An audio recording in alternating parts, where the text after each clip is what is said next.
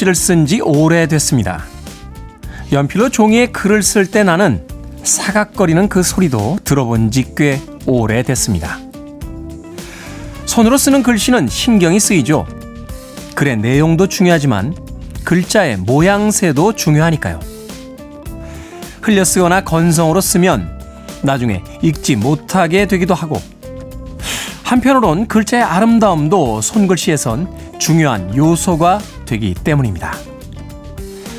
결과만 얻을 수 있다면 과정 따윈 엉망이어도 상관없다는 사람들을 봅니다. 상식도 예의도 없이 목표만을 향해 폭주하는 사람들을 보며 이 모든 것이 손글씨가 사라져버린 세상이기 때문이라고 엉뚱한 곳에 투덜거려 봅니다. 11월 18일 토요일 김태훈의 프리웨이 시작합니다.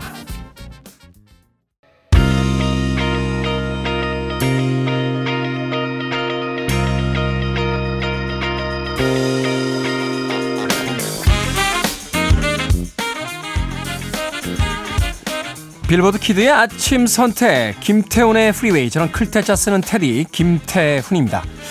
자 오늘 첫 곡은 2017년도 아, 빌보드 Hot백 차트 이번 주 6위에 올라있던 포르투갈 더 맨의 Feel It Still 듣고 왔습니다. 11월 18일 토요일이 시작이 됐습니다. 1부는 음악만 있는 토요일로 꾸며드립니다. 1970년대부터 2023년 오늘에 이르기까지 빌보드 핫백 차트 상위권에 랭크됐던 음악들을 중심으로 선곡해 드립니다. 자, 시대마다 패션도 바뀌고 가치관도 바뀌죠. 음악은 어떤 변천사를 가지고 지난 50여 년 동안 바뀌어 왔는지 이 시간 짧은 1시간을 통해서 한번 느껴보시길 바라겠습니다. 자, 그리고 2부 북구북구에선 책 한 권을 읽어봅니다. 오늘도 이시안 씨, 박사 씨와 함께 또 어떤 책을 핑계 삼아서 즐거운 수다를 나눠볼지 2부도 기대해 주시기 바랍니다. 여러분 지금 KBS 2라디오 김태환의 프리웨이 함께하고 계십니다.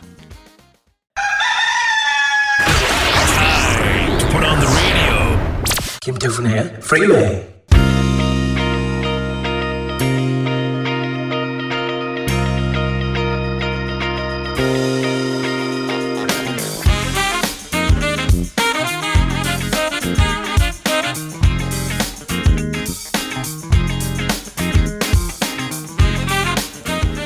음악만 있는 토요일 세 곡의 노래 이어서 듣고 왔습니다.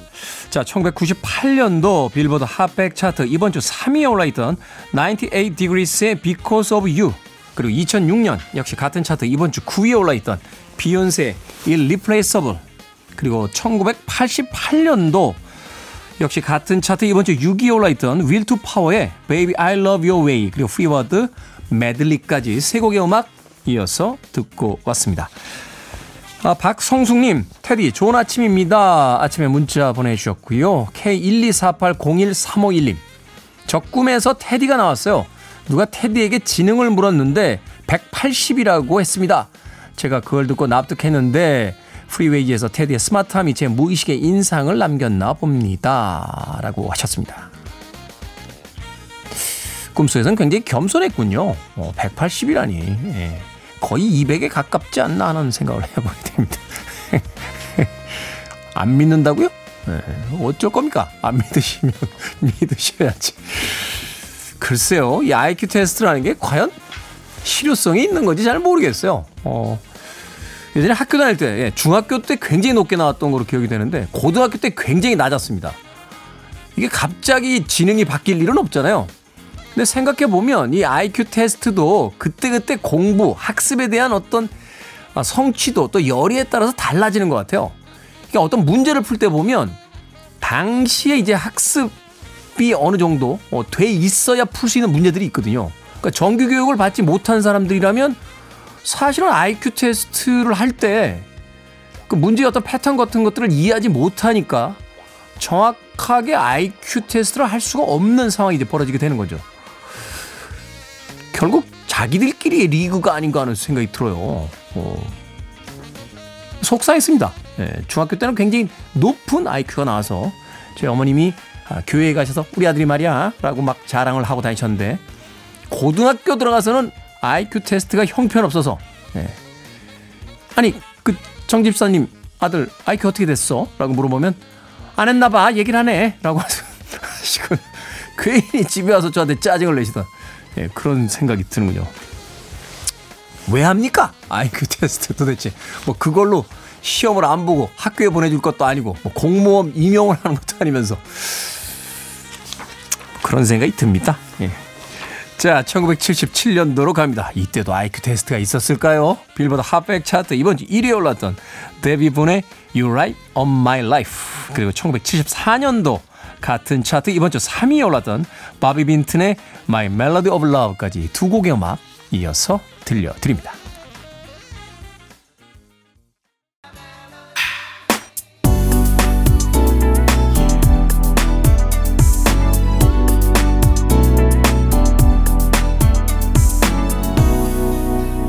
김태훈의 Freeway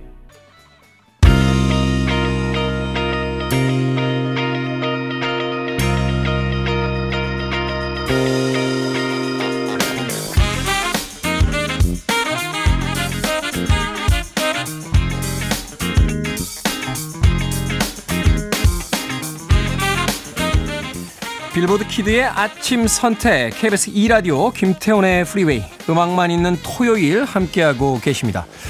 두 곡의 음악 이어서 듣고 왔습니다. 1984년도 빌보드 Hot백 차트 이번 주 9위에 올라있던 신디 로퍼의 All Through the Night 그리고 2002년도 역시 같은 차트 7위에 올라있던 산타나 피처링 미셸 브랜치의 The Game of Love까지 두 곡의 음악 이어서 듣고 왔습니다.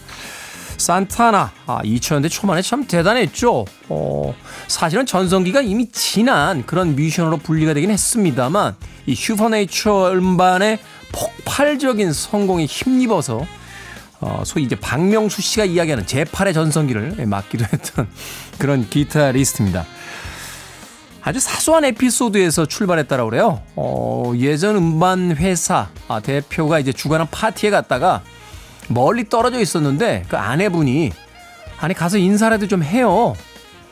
아니 뭘 인사를 해. 아 그래도 가서 인사라도 좀 해요. 라고 해서 인사를 갔는데 그 옛날 사장님이 요새 뭐 하시나? 요새 우리 젊은 뮤지션들이 많은데 앨범 한번 내보는 거 어떨까? 라고 하는 아주 사소한 사소한 아이디어에서 제8의 전성기를 맞게 됐다고 합니다. 자, 우리는 이 일화를 통해서 하나의 교훈을 얻을 수 있죠. 아내의 말을 잘 듣자 라고 하는 아주 소중한 교훈을 어, 세계적인 슈퍼스타를 통해서도 얻을 수가 있습니다. 자, 산타나.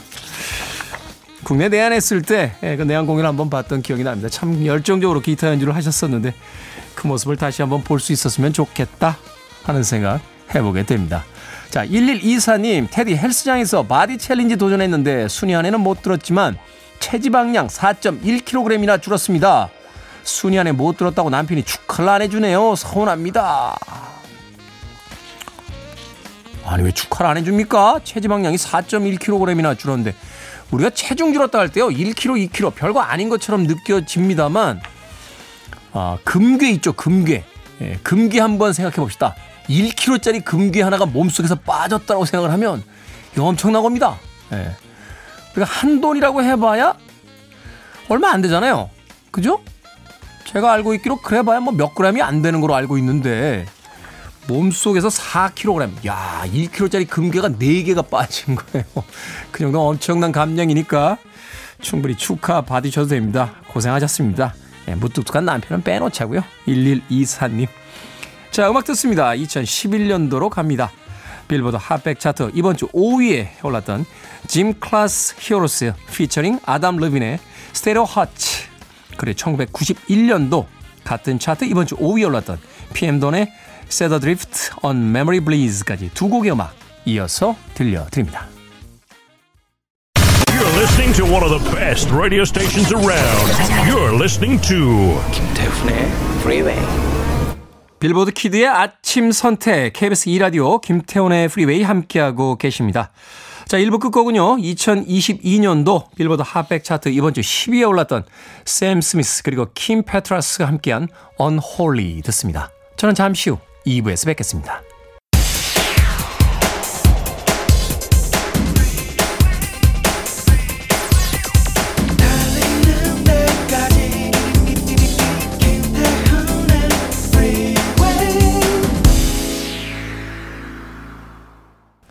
김태훈의 Freeway 11월 18일 토요일 2부 시작했습니다.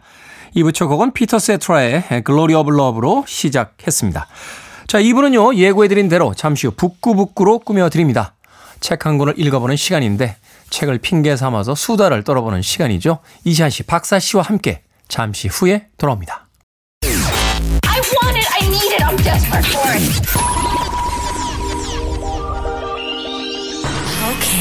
Do it. 김태훈의 Freeway.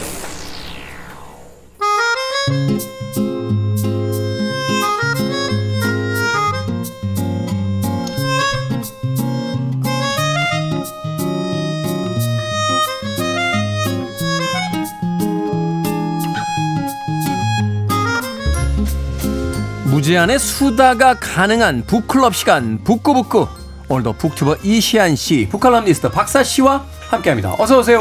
네, 네 안녕하세요.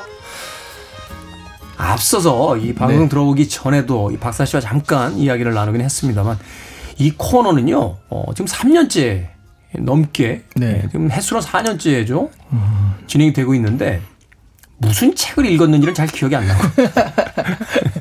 이 시간에, 이 시간에 셋이서 떠들었던 수다만 자꾸 생각이 나서 책 코너가 과연 맞는 것인가 하는 네, 본질적인 네. 책은 빌밀일 뿐. 어. 네, 의문이 들고 있는데. 근데 요즘 하는 수많은 독서 토론이 그렇잖아요. 독서라는 이름으로 모여서 자기 사는 얘기 나누고 수다 떨고 하는 게 그 독서 토론의 목적이거든요, 보통. 그러니까 유튜브로 하는 지식 네. 채널들도 거의 다 그렇잖아요. 그러니까 네. 분명히 하나의 지향점이 있었는데 결국은 다 무엇이든 물어보세요로 가서 모든 캐릭터와 그 프로그램의 정체성이 다 한 곳으로 모이는 뭐 그런 현상들이 지금 벌어지고 있는데 어찌됐건 우리 삶에서 무엇인가를 빌미로 또 소재로 해서 즐겁게 이야기 나눌 수 있다는 것만으로 충분히 유효한 코너가 아닌가 이렇게 자기 위로를 네, 봅니다. 그러니까 자, 그만큼 책이 품이 넓은 거예요. 아, 네. 그렇군요. 그럼요. 결국은 기승전 책. 네. 청취자 여러분들께 한 가지 고백해 드리면 네. 음, 저희들이 이제 다음 책을 이렇게 선정하기 위해서 이렇게 회의를 하잖아요. 네. 근데 아, 그 책 어때? 라고 해놓고 나서는 그 책 했었어. 라고. 네, 그런 일이 벌어지기도 한답니다. 음. 자, 오늘은 에드가 앨런 포의 단편, 도둑맞은 편지 읽어보도록 하겠습니다. 에드가 앨런 포는 이 도둑맞은 편지뿐만이 아니라 이 북구북구를 통해서 두 편의 작품이 이미 소개가 됐습니다.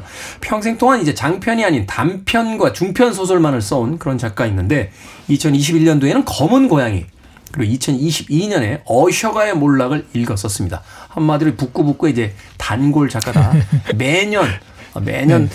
뭐 하지? 뭐 하지? 라고 하다 에드가 앨런 포라고 하면서 네. 한 번씩 불려오는 작가이기도 한데 우리 북구북구의 그 작가의 특징이 있죠. 어, 단편 작가라는 거. 단편. 네, 그럼 단골 작가가 됩니다. 장편을 정말 어, 너무너무 싫어하는 네. 이소연 작가 때문에 네. 단편 알러지가 있대요. 자기는 이 페이지 수가 300페이지가 넘어가면 몸에 이렇게 두드러기가 난다고 음. 하는데 예, 진짜인지는 잘 모르겠습니다. 여러분들 북구북구에 소개 소개되고 싶으시면 단편을 쓰세요, 작가 여러분.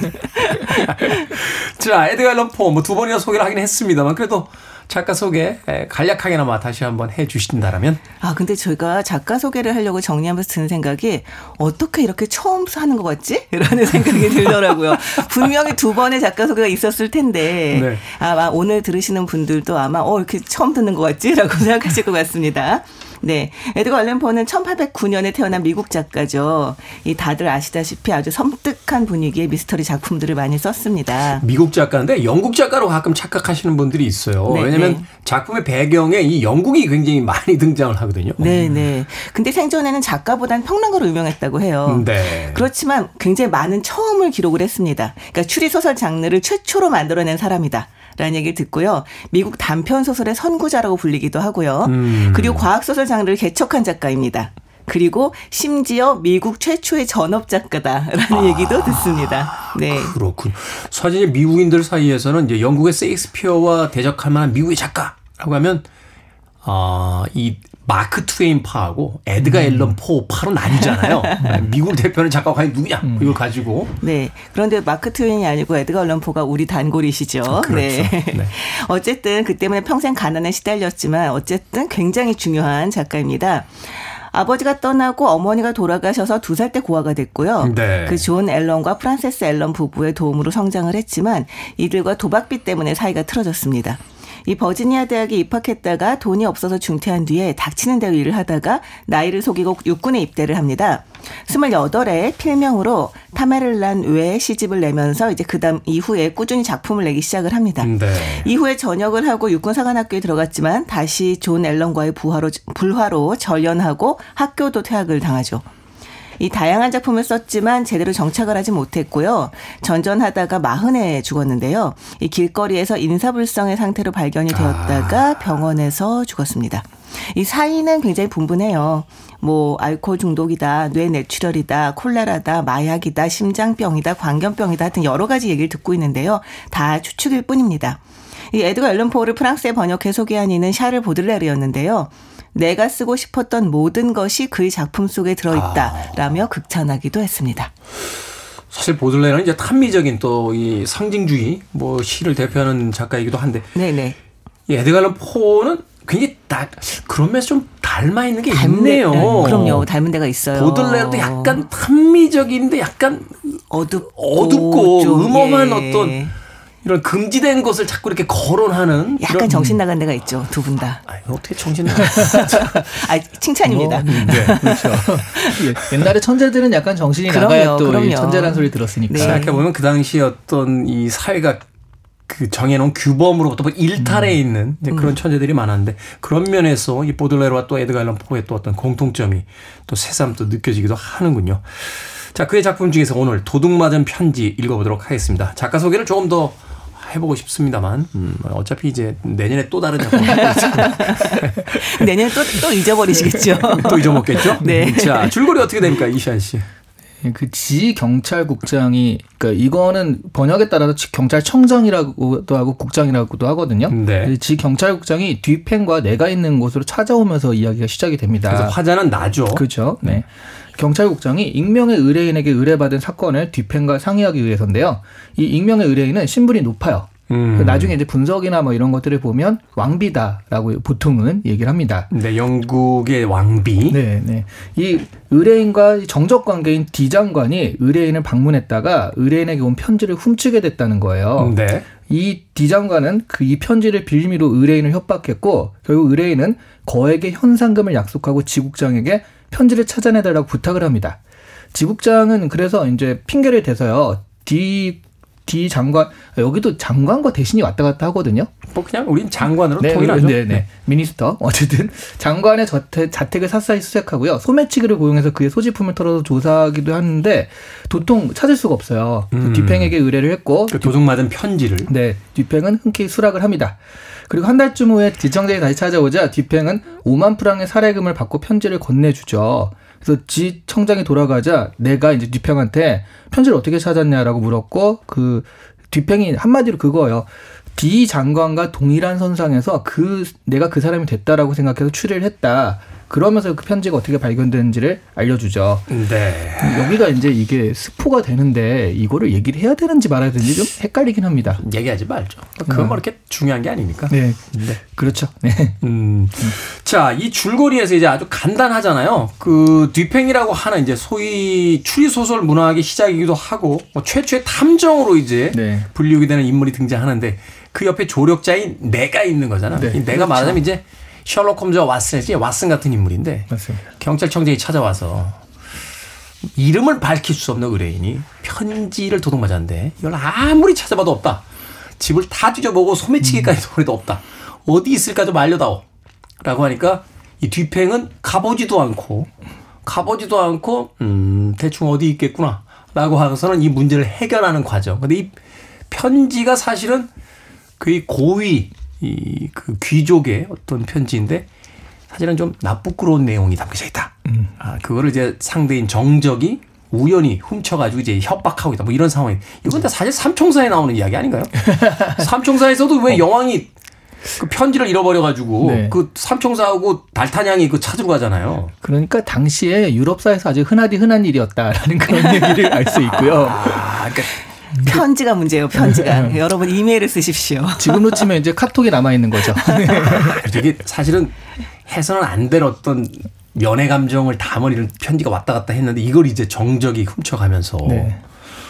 그러니까 결국 에드가 앨런 포도 영국 작품에서 약간 베낀 거 아닙니까? 이 삼총사에서.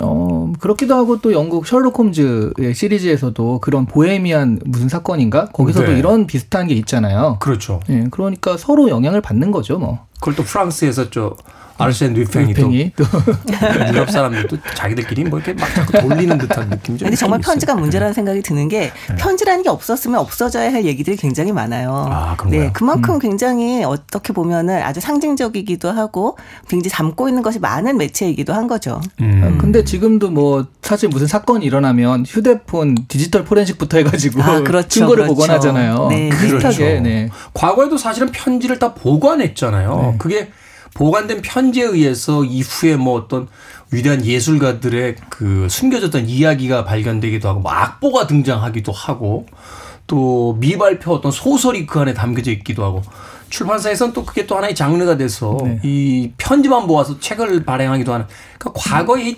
편지라는 건 단순한 의사소통 이외에도 여러 가지 의미를 담고 있었던 것 같아요. 어, 네. 그리고 반고흐 영혼의 편지라는 책이 있잖아요. 네. 반고흐 그림이 뜨기 전에 그 책부터 떴더라고요. 아. 그러니까 반고라는 사람의 그림은 그렇게 유명하지 않았을 때 그 편지를 모은 서간문 그 책이 뜨면서 아, 도대체 어떤 그림인데 그래 뭐 이런 식으로 좀 그 마케팅적으로는 그렇게 보면 그게 먼저 나오고 뒤에 그림이 뜬 거거든요. 그 대부분 자기 동생한테 태오. 네. 그 결국은 돈 빌려달라는 이야기가 돈 좀 모내라. 네. 게다가 그 서간체 소설이 엄청나게 베스트셀러들이세요. 보면은 어 옛날에 굉장히 베스트셀러였다라는 작품들을 보면 대부분이 서간체입니다. 음. 그러니까 독자들이 마치 나에게 온 편지를 보는 것 같은 혹은 남의 편지를 훔쳐보는 것 같은 그런 아. 느낌을 이제 불러일으킴으로써 이 일테면 그 작품과의 거리감을 없앤 거죠. 그러네요. 네. 이 편지는 철저히 그당 신 그러니까 2인칭에게 이제 쓰게 돼 있는 건 1인칭 화법으로 2인칭에게 쓰게 돼 있는 거니까 네. 그 서간체 문학을 이제 읽게 되는 독자들은 마치 그 주인공이 나에게 편지를 보낸 듯한 음. 그런 어떤 감정 속에서 이제 몰입감 있게 읽을 수 있는 장르가 된다. 네, 네. 그렇군요. 편지 한 통. 편지가 사람들의 어떤 의사소통으로서 가장 중요했던 기록으로서 또 가장 중요했던 시대에 등장했던 추리 소설, 자 도둑맞은 편지 음악 한 곡 듣고 와서 본격적으로 책에 대한 이야기 나눠보도록 하겠습니다. 자 REO Speedwagon의 음악 준비했습니다.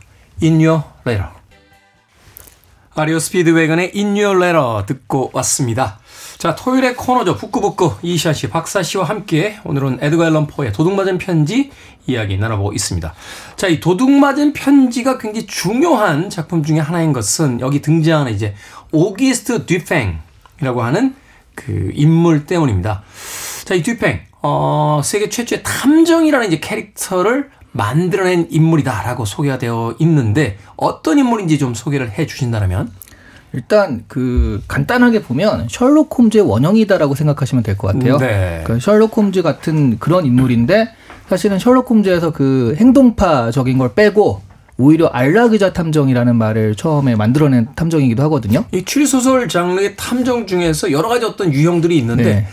이 셜록 홈즈처럼 이제 현장을 직접 다니면서 문제를 해결하는 탐정이 있고 아무데도 안 가고 네. 예, 그냥 집에 앉아서 남들이 물어다 준 그 힌트만 가지고 문제를 푸는 뭐 이런 탐정들도 있죠. 네. 그렇죠. 그래서 오히려 사실은 셜록 홈즈 당대에는 영향을 끼쳤지만 나중에 보면 그 아가사 크리스티의 에르큘 포아로에 더 가깝다라고 음. 볼 수가 있을 것 같고요. 미스 마플이 전형적인 안락의자 아, 탐정이죠. 그렇죠. 네. 미스 마플은 정원에서 안 나오잖아요. gardening만 하고. 그런데 사실은 그 뒤에 추리 소설이라는 게 만들어진 그 탐정 소설인가 만들어진 거의 원형 같은 거여서 다 영향을 끼 끼쳤다고 보시면 돼요. 그러네요. 아르센 음. 류팽 같은 이름도 사실 오귀스트 뒤팽이잖아요. 여기 네. 이 주인공 이름이 거기서 그 이름을 따왔다라고도 하거든요.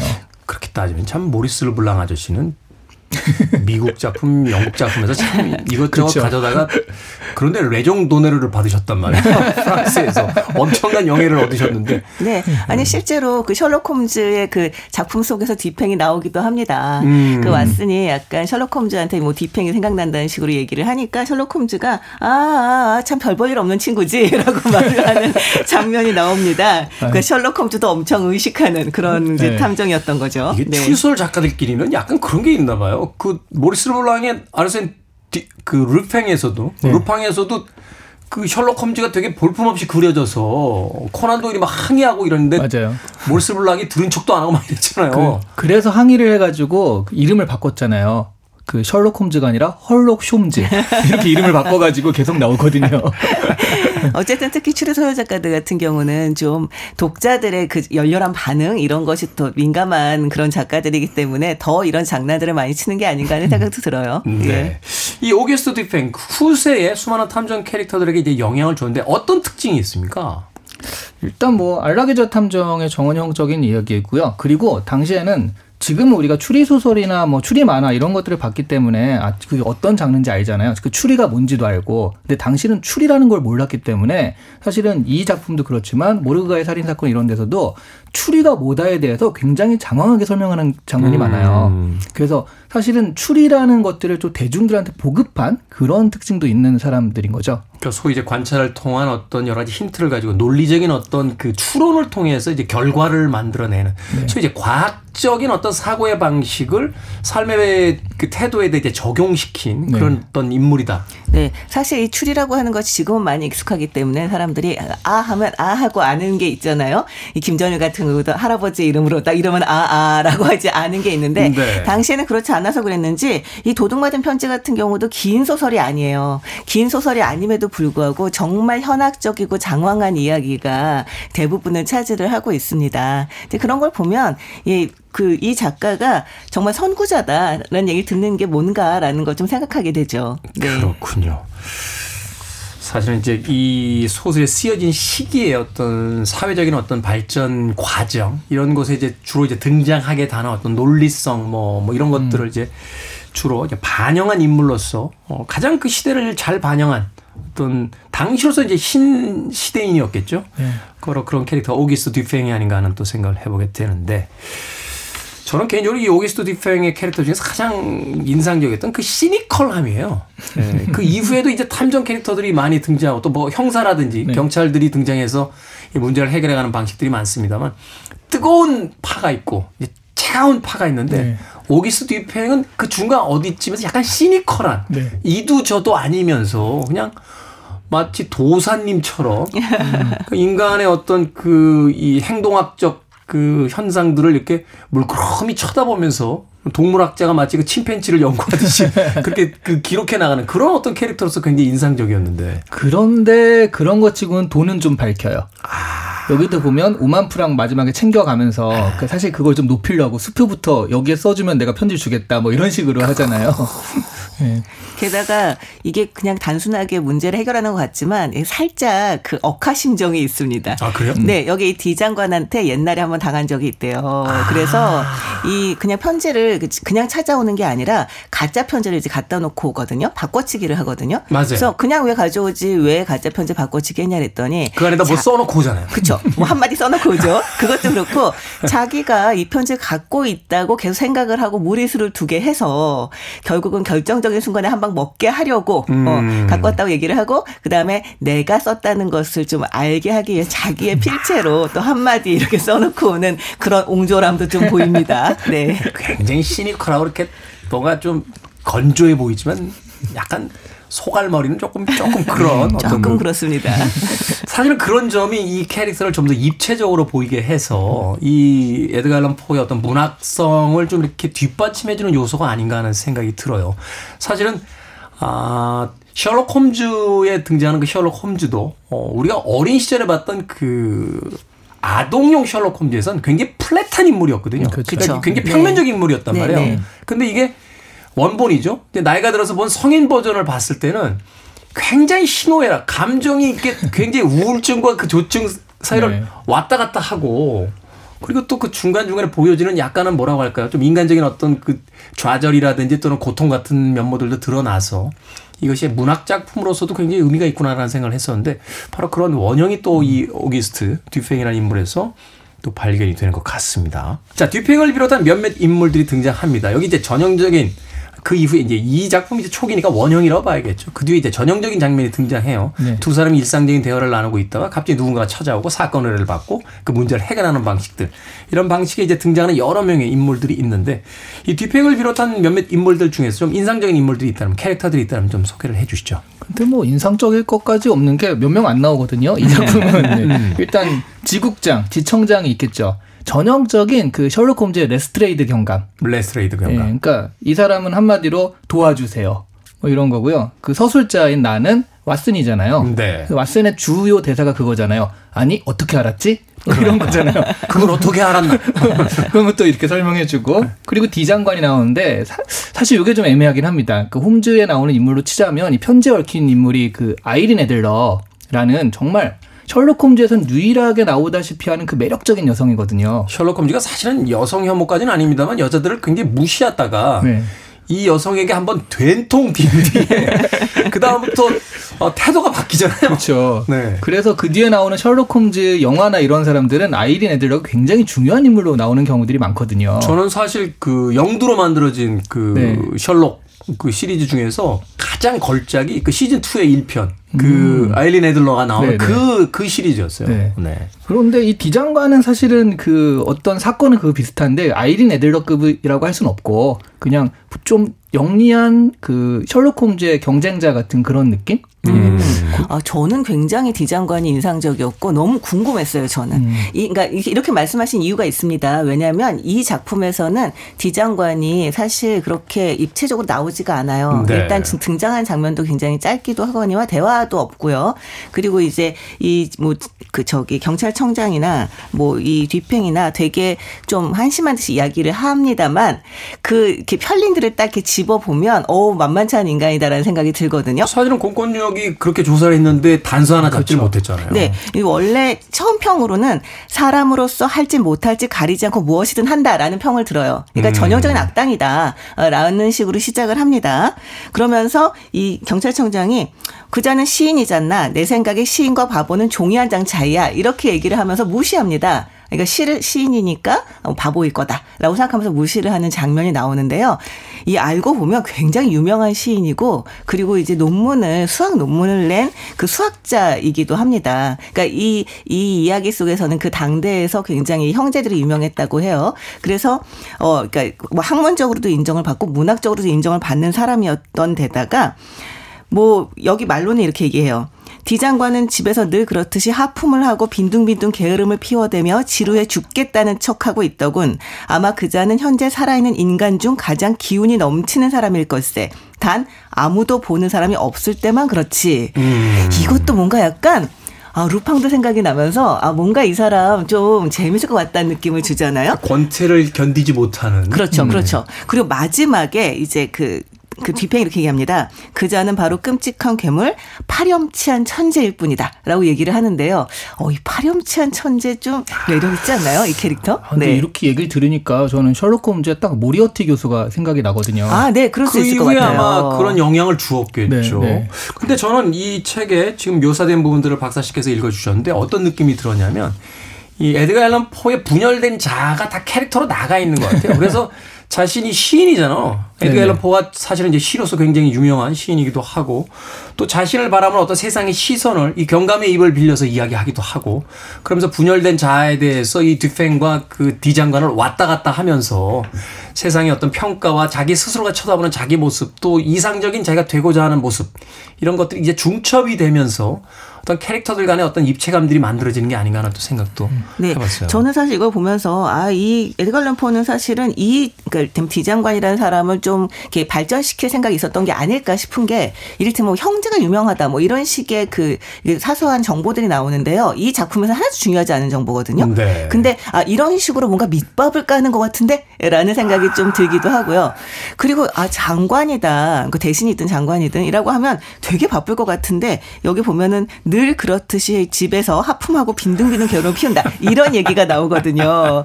그래서 아, 이 캐릭터가 좀 안 맞는 것 같으면서도 맞는 것 같으면서도 너무 궁금한데? 약간 이런 생각을 하면서 봤어요. 한편으로 생각하면 이 에드가 앨런 포가 당시의 영국 사회 또 미국 사회를 어떻게 쳐다보는지 알 수 있잖아요. 그렇죠. 에드가 앨런 포는 사실 미국인이었기 때문에 영국에 봤을 때 어, 귀족인 한 여성은 어, 연애 노름이나 편지로 하다가 약점이나 잡히고 장관이란 사람은 하품이라고 뒹굴뒹굴 하다가 그걸 가지고 협박을 하고 음.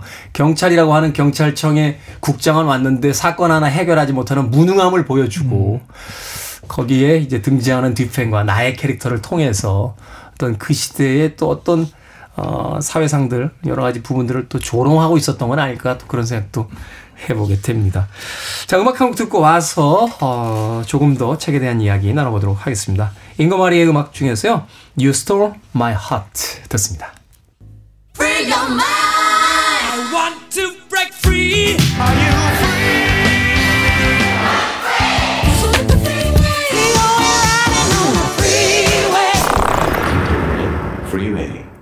빌보드 kid의 아침 선택 김태훈의 Freeway book칼럼니스트 박사씨 BookTuber 이시한 씨와 함께 북끄북끄 오늘 에드가 앨런 포의 도둑맞은 편지 읽어보고 있습니다. 자 이제 결론 부분으로 가보도록 하겠습니다. 편지가 어디 있었는지는 알려드릴 수 없습니다만 이 편지를 찾아내는 방식에서 사실은 놀라움이 있습니다. 어, 우리가 흔히 생각하는 어떤 그 감추어지고 어, 철저한 보안 속에 있는 것이 아니라 인간의 심리를 사용해서 이제 찾아내는 방법. 그만큼 사실은 이 뒤팽이라는 인물도 뛰어나지만 이 편지를 숨긴 디 장관도 앞서 이야기했던 음. 뭐 교활하거나 음흉한 천재라고 이제 불리울 수 있을 만한 그런 인물이 아니었나 하는 생각을 하게 되는데 네. 어떻습니까? 이 마지막 해결 부분을 읽으셨을 때 어떤 그 느낌 같은 것. 야, 이거를 결론을 얘기하지 않고 이 얘기를 하려니까 아니 정말... 결론 얘기해야 돼. 난 얘기하고 싶은 거 있단 말이에요.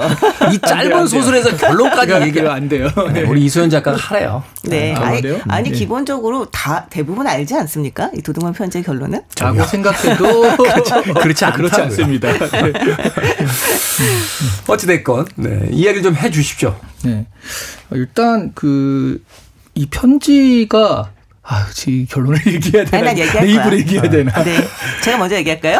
아, 네, 그래 주시면. 네, 먼저 얘기해 주세요. 네. 죄책감을 덜어주세요. 그렇죠, 그렇죠. 아니, 왜냐하면 제가 사실은 이 작품을 어렸을 때 보잖아요. 어렸을 때 봤을 때 이, 이 작품 때문에 이상한 습관이 생겼어요. 남의 집 편집꽂이를 아주 열심히 쳐다보는 습관이 아. 생겼습니다. 네. 근데 생각해보면 지금은 별로 안 그런데, 아, 지금은 아마 편지라는 것 자체가 많이 사라져서 그럴 것 같기는 합니다만, 우리 어렸을 때는 남의 집에 가면 이게 벽걸이 형식으로 되어 있는 편집꽂이들이 꽤 있었습니다. 그러니까 그냥 음. 납작하게 생겨가지고 그 안에 편지들을 이렇게 꽂아놓을 수 있는 네, 네 기억 잘 안 나시죠? 저는 굉장히 기억납니다. 왜냐하면 남의 집에 갈 때마다 봤거든요. 어, 남의, 저 안에 나, 무엇이 있을 것인가. 남의 네. 집에 잘 초대가 안 돼서 저는. 근데 생각해 보면 중요한 건 하나도 없었어요. 거기 보통 뭐 메모지가 들어있거나 아니면 뭐 고지서가 들어있거나 음. 약간 이런 식이었지. 아 그래요. 고지서나 이런 것들이 이제 중요한 것들이 이제 들어있는 건 그렇죠. 있어요. 그리고 네. 뭐 아이들이 지금 그런 거 만드는 거 배워가지고 어디서 배워가지고 이렇게 조각하게 이렇게 종이 같은 걸로 만들어 놓은 걸 걸어놓은 집도 음. 많이 있었어요.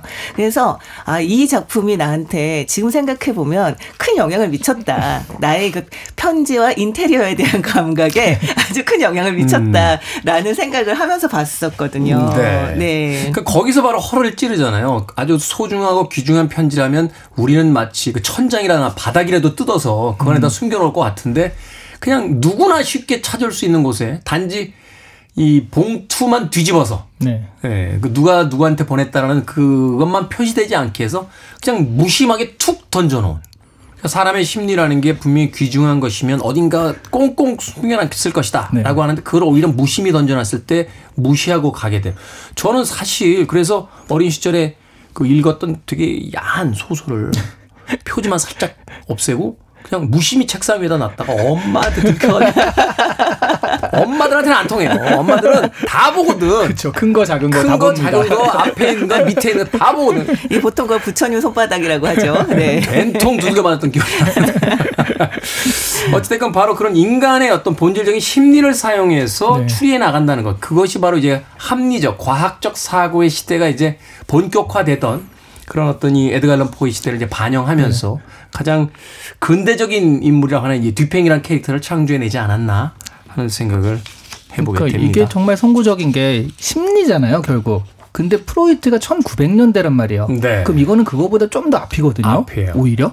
그러니까 프로이트가 심리를 뭐 이론으로 하기 전에 이미 심리에 대한 얘기를 이 에드가 앨런 포가 꿰뚫고 있는 거나 마찬가지입니다. 네. 그런 의미에서 참 포가 예, 천재라는 것을 다시 한번 생각해 보게 되는데. 네, 사실 어떻게 보면 지금 보면 어, 좀 약간 지루하다는 면도 있어요. 그러니까 여기서는 추상적 논리와 달리 특수하게 형성되는 논리의 효용성과 가치. 라고 딱 아예 그냥 말을 하면서 라고 설명을 이제 쭉 하거든요. 네. 그래서 아 뭐 이런 얘기 이렇게까지 아 이게 꼭 필요한 얘기일까라는 생각이 들긴 합니다만 이 에드거 앨런 포 입장에서는 그게 너무 중요했던 것 같아요. 당시에는 네, 당시에는 그러니까 그런 것을 감안하고 본다면 이 작품이 훨씬 더 좀 이렇게 맛깔나게 느껴지지 않을까 하는 생각이 듭니다. 네. 자, 두 분의 한 줄 추천사 듣겠습니다. 이게 그 우리가 지금 도둑 맞은 편지 보는데 보통 단편이기 때문에 책으로 나오잖아요. 에드가 앨런 포 단편 선집 이런 식으로 나오는데 이 책이 진짜 효율적이에요. 우리가 벌써 이, 이 제가 이 책 하나를 가지고 그 두 가지 검은 고양이 어셔가의 몰락에다가 오늘 도둑 맞은 편지까지 했거든요. 그래서 독자분들이 보기에는 정말 가성비 좋은 책이다. 네, 이렇게 말씀드릴 수 있을 것 같아요. 아, 네. 인간의 심리에 대해서 다시 생각해 보게 되는 그런 작품입니다. 네. 저는 이거 결말을 알더라도 재미있었다고 생각해요. 짧으니까 다시 한번 읽어보시길 권하고 싶습니다. 네. 넷플릭스에는 어셔가의 몰락도 올라와 있습니다. 예, 참고하시길 바라겠습니다. 자, 부끄부끄 에드가 앨런 포의 도둑맞은 편지 읽어봤습니다. 다음 주에는 좀 말랑말랑한 소설 읽어볼게요. 아사다 지로의 러브레터 읽어보도록 하겠습니다. 자, 이시안 씨, 박사 씨와 인사드립니다. 고맙습니다. 네, 네, 고맙습니다. 감사합니다. 음악 한 곡 듣습니다. Everything But The Grey 음악 중에서 Missing.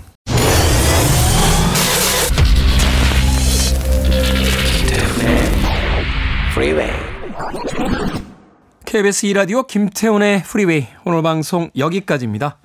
오늘 끝곡은 폴라콜의 I don't want to wait 듣습니다. 편안한 하루 보내십시오. 전 내일 아침 7시에 돌아오겠습니다. 고맙습니다.